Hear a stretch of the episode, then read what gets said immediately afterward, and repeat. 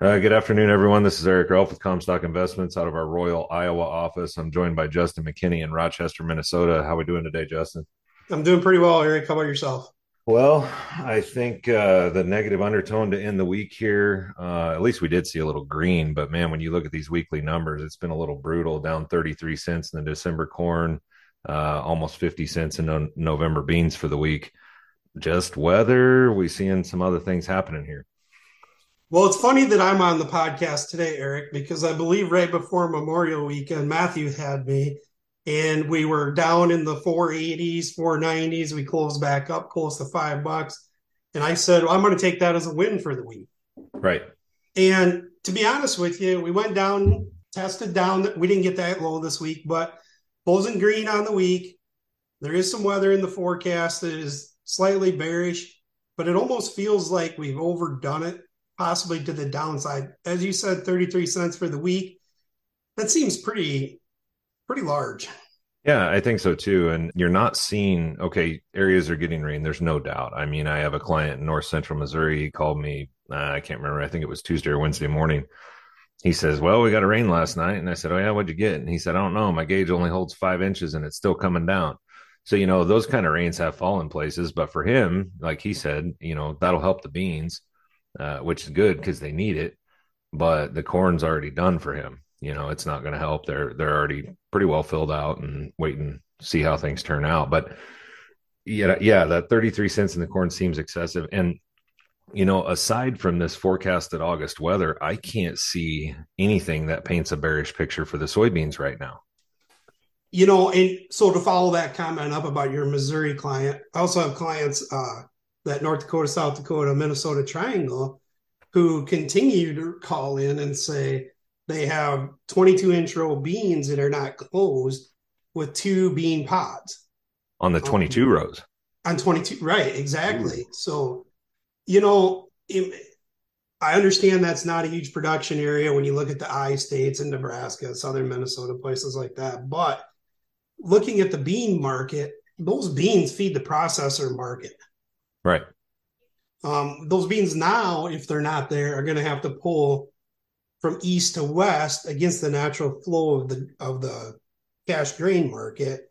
And I wonder if that's not going to provide some underlying support with these crushers out there, huge margins. You can't let beans slip out out the door accidentally on exports. And we have been having decent flash export sales yeah, I mean, you're seeing that foreign demand come across, and particularly with China and unknown destination sales over the last couple of weeks. You know, that's big. We even saw some some big flash meal exports along the way here. Um, well, export sales. Uh, and then the loadouts come out pretty good the last couple of weeks, and and so we're seeing some follow through on these purchases, um, all while we're at or near record crush margins domestically, and they're not going to slow down and we have more plants coming online yet this year. I know of one in southeast Kansas, in the uh, in Montgomery County near Cherryvale, Kansas, that's getting ready to open. They're on a hiring spree right now to try to get opened up for this fall's crop. So it's still coming online. It's still increasing. The record margins are still there, and we can't seem to get any footing. And that that bothers me in a way. But I wonder how much of this is just the market waiting to say prove it. Well, and to follow that up, Eric, the one thing that I haven't heard this year is a lot of times you see when markets are wildly inverted, processors don't want to get long the physical beans with unknown meal sales coming in, you know, versus an inverted market September, early October. I've not heard a lot of stories about bean plants taking downtime. Right. Yeah, you're not getting the the scheduled maintenance this year, right? Yeah, and at two and a half, three dollar margins, I guess I'm gonna run it it breaks you know? Well, sure. Yeah. I, I, don't I don't know why anyone would expect something different, yet the market can't seem to feed into that that idea. And, and so I guess that's been a little surprising. On the corn, I get the acres number that come out on June 30th was just massive. And I think we're still here a month later trying to figure out how does that really measure up and and what's the realities of that number. Obviously, when you're adding acres in the United States, you're adding fringe acres um, we're not producing more Iowa black dirt anywhere in the world, let alone in the U.S. and and there's nothing, there's none of that to break out. So you're not breaking out premium acreage, but the sheer number, the vastness of that, I, I think the market's been finding that a tough pill to swallow. Well, and I'll attribute some of this, and correct me if you you think this is off the wall, but to the algorithms trading. All we hear in the news, all you hear on Twitter, all you hear on the wires is more acres, rain, um, negative things that are that are pushing the market down. No demand. How many? Yeah. I, I, can't go a day without seeing something about how poor demand is. Yeah, new crop demand, new crop demand, new crop demand. Yeah. Now I I get it. We can't put our head in the sand and be an ostrich and say that well the demand is there, but when you continually beat that drum, it's all the market really has to trade, and you start tripping some of these algo trading. You know, it just makes me wonder if we're not over pushing this to the downside. Well, and I would agree. And I think, you know, and I've told clients this, I think there's limited risk to the downside from here. I think there's a chance we could go test that prior low in that 480 range uh, but in my opinion, based on what we're seeing today, uh, I don't even know that we'll get that done. And to me, that seems like a maximum downside for the short term. Now you start to talk to people all over the country and maybe start to paint a picture of a lower yield that we probably won't see reflected on the August 11th report, but maybe we do see a little more reduction in this August report. But you know, I put out that report a couple days ago, um, talking to people from Pennsylvania to North Dakota to Texas and everywhere in between, and including the Mid South. And I guess if I'm going to try to take that sampling and come up with a number, I'm going to be a little light of last year's 173. I might struggle to make 170. So it'll it'll be interesting to see how we finish out here, especially as we come into the fill stage. And I, I tell you, here, if we don't get this weekend's rains, we're going to be going over the edge a little bit here. You know, and to follow that up a little bit, that 173 how much of that's in the market already I, I feel like at the beginning of the week we probably had that priced in we had some different brokerage larger brokerage houses push out some larger yield numbers this week again hitting yeah. the algorithms hitting the people by surprise i, I kind of sit back and think if we find a surprise is it going to be on a smaller yield when the combine rolls that's exactly what I'm thinking. Uh, I, am on the exact same page with you. The, and, and, to me, that's a little bit of a problem too, because we're still a ways from the combine, right? And where do you start from? Do you start at four, uh, uh, 481 um, or do you start at 470? Does that 480 hold? That's always the question, right? Yeah. Or do you get in the combine with a market at 570? We don't know where we're going to be at that point, but you know, the areas that are done like Southern Texas. You know, one client I talked to in Uvalde County, best crop he's ever seen. And we're not talking about a spring chicken either. He's seen a lot of crops. Uh, he said there was only about a 20 bushel variance between irrigated and dry land. He's never seen it that close before. So there are some things that have been positive, but big chunk of the area, you know, I got a picture today uh, from South Central Iowa, and he said, well, "Look at the tip back on that." And I said, "I don't know if I'd call that tip back or kernel forward."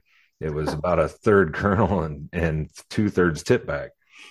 Well, you know, and I got a client out in Nebraska who three weeks ago was raving about his dry corners and how great it was going to be. And we always know that when those dry corners uh, bushel up, it sure moves the state yield. Yeah, for sure. I, I, talked to him this week and he was just, he even laughed about it and said, well, I guess I shouldn't have said that because they're not going to make anything. A little different tune now, huh? Yeah, a little different tune. Yeah, and and that's the same thing that's going on in the likes of Nebraska um, and Kansas even.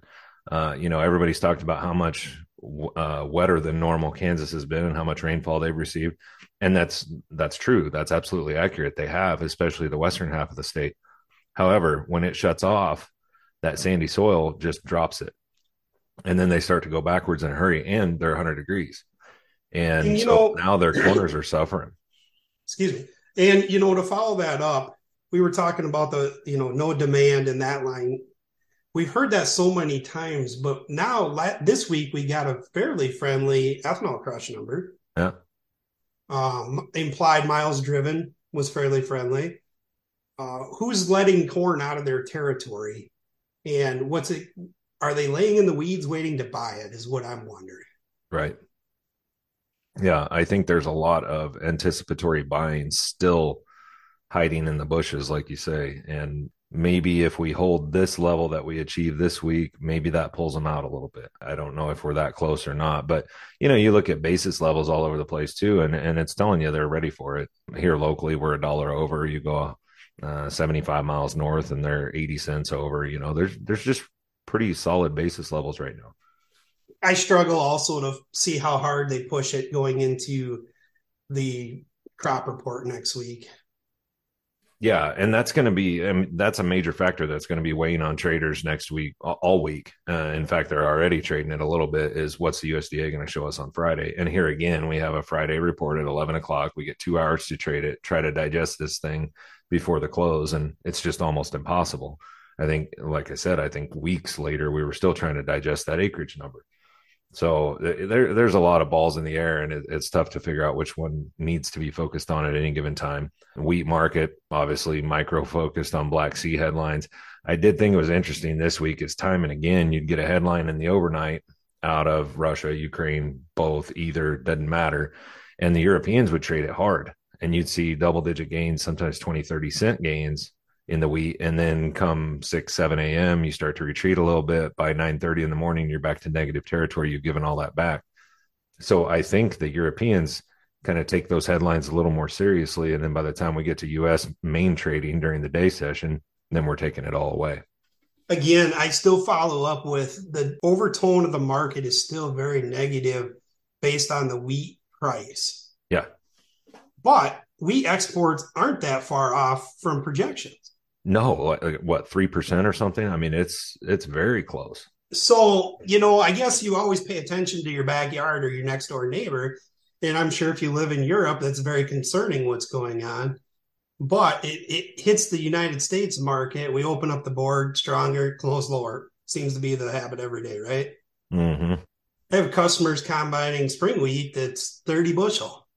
Yeah. Oh, I had I had hard red winter clients uh, in the areas that did get the rains, and and granted, I think most people understand that those rains came too little, too late for a lot of a lot of the HRW country, but you know the 20 30 bushel and these this is in areas where you were hearing a lot of stories and reading headlines about 50 60 bushel wheat. I mean and he's right in the middle of it you know kind of averaging 25 that was just that surprised me a little bit and, and, you know, to follow up that wheat market, though, all the actions in the Chicago pit anyway, and all we hear is how big that SRW wheat crop is. Yeah, and today, what's the only class that's positive? You know, that's kind of funny that Chicago pulls gains out today, while you get double digit losses in the crops that maybe need the gains. Yeah. So you had mentioned ethanol earlier. I want to touch briefly on crude oil. Continue to make new highs for the moves. Everybody's uh, hating the gas pumps today. What what do you make of the lack of response to the higher crude trade in the grain complex? Concerning. Um, you know, we did not see the follow through 81 $82 crude. Saudi Arabia's uh, talking about another million barrel per day cut. I don't know if that's been announced yet or not, but just in general, I thought we would see that corn number. And, and maybe that's why we closed corn higher today, too. Yeah, it may have been just a little lift from the crude oil you know, I understand the the factors. You know, you've got Saudi Arabia's chatter, and you had a big reduction in uh, U.S. inventory this week. In fact, the largest in over 40 years. So I do understand those things, but this market's been moving higher for a while. And now you've got a very technically traded market that is very overbought and making new, uh, well, year highs and uh, I, I, think we're going to see some kind of correction there. I just hope that the grains will shrug, shrug off that correction when it does come, as well as they've shrugged off this rally. It almost feels like it, they've divorced themselves some, right. somewhat. I would say. Yeah, I would agree. So briefly, want to touch on livestock. Cattle cash trade has been just painstakingly slow for the last two weeks starting to see a little uptick today. I've heard ranges 130 or 183 to 186 live. I did have one client over on the Iowa Illinois border sold 187. That's the highest number I've heard on a live basis.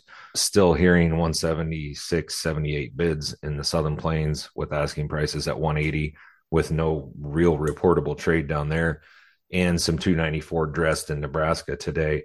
Uh, any volume to speak of that you're seeing or hearing? I have not heard of any volume. And I wonder if that isn't why we saw that fat cattle market rally into the close today, um, you know, we had August fats up 252, October fats up 220. Um, if it's kind of anticipating higher cash coming after the close. Yeah, and and I think we could see that. I mean, that's other than last week when we barely had any trade at all the whole week. You know, typically you will see higher trade on Fridays, and maybe that gets reported come first of the week, and and they're trying to bake it into the market early here. Uh, flip over to the hog side of things, just typical hog market back forth, don't go anywhere. Cash index at 105. Uh, August hogs at 101. Expiration on August 14th. What do we see there? I anticipate maybe that August climbing a little bit higher towards that cash. Uh, we've been killing 10,000 head a day more this week. Uh, I believe in even into last week that cash has been able to stay firm. The cutouts, uh, I, I kind of see that August coming up a little bit. Hopefully, pulling the October with us and getting us, giving us a chance to hedge some of those October hogs off.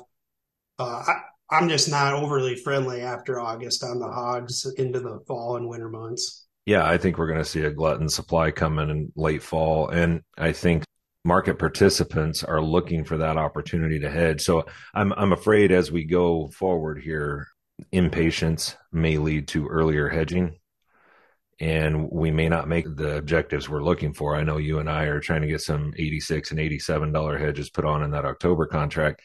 Uh, maybe we can't get there uh, now with the trade that we've seen. In fact, I entered some 85 orders today saying, okay, well, if we get back up there, let's go ahead and get started, you know, that kind of thing. And I do believe the market possibly could be head faking people on that. Everybody got so beat up on those June hogs. We continued wanting to believe that June hogs were going to follow June cattle and the economy was going to win out. And everybody got so beat up on those things that now, even though we see a strong cash market, whether that pulls through or not, time will tell. But we have a very strong front loaded market. And I kind of feel like people are pulling the triggers on just locking in what they can, not waiting around. Yeah, and I think we're going to continue to see that. And you know, no matter what any of us want to happen, ultimately, the hedge market is what's going to dictate it at the end of the day, and that's going to be obviously uh, directly paralleling the cash market. So we, we just got to see how things progress over the next couple of months, and hopefully, there's not so much supply that they just have to throw them uh, at the Packers and and can hold out for a little better number. It sure seems like there has been plenty of supply, though. We keep waiting. We got that hogs and pigs report coming out in September, I believe, correct? Yep. You know, how much stock do people put into that when the December one was obviously so accurate last year that right. We traded hogs, you know, below what a fall hogs normally trade. Yeah. Yeah. It's just been, it's been a nightmare to try to figure out, but well, is there anything else you want to touch on before we wrap it up here, Justin? Uh, no, I think I'm pretty good. Okay. Well, hope you have a good weekend. Hope all of our listeners have a good weekend, and we'll see you back next week for the weekly recap. Sounds good. Thanks, Eric. For a more complete version of the Commstock Report with hedging strategies and trade recommendations, subscribe on our website at Commstock.com or reach out to one of our risk management specialists about how we can help you protect your profits. Futures trading involves risk. The risk of loss in trading futures and or options is substantial, and each investor and or trader must consider whether this is a suitable investment. Past performance is not indicative of future results.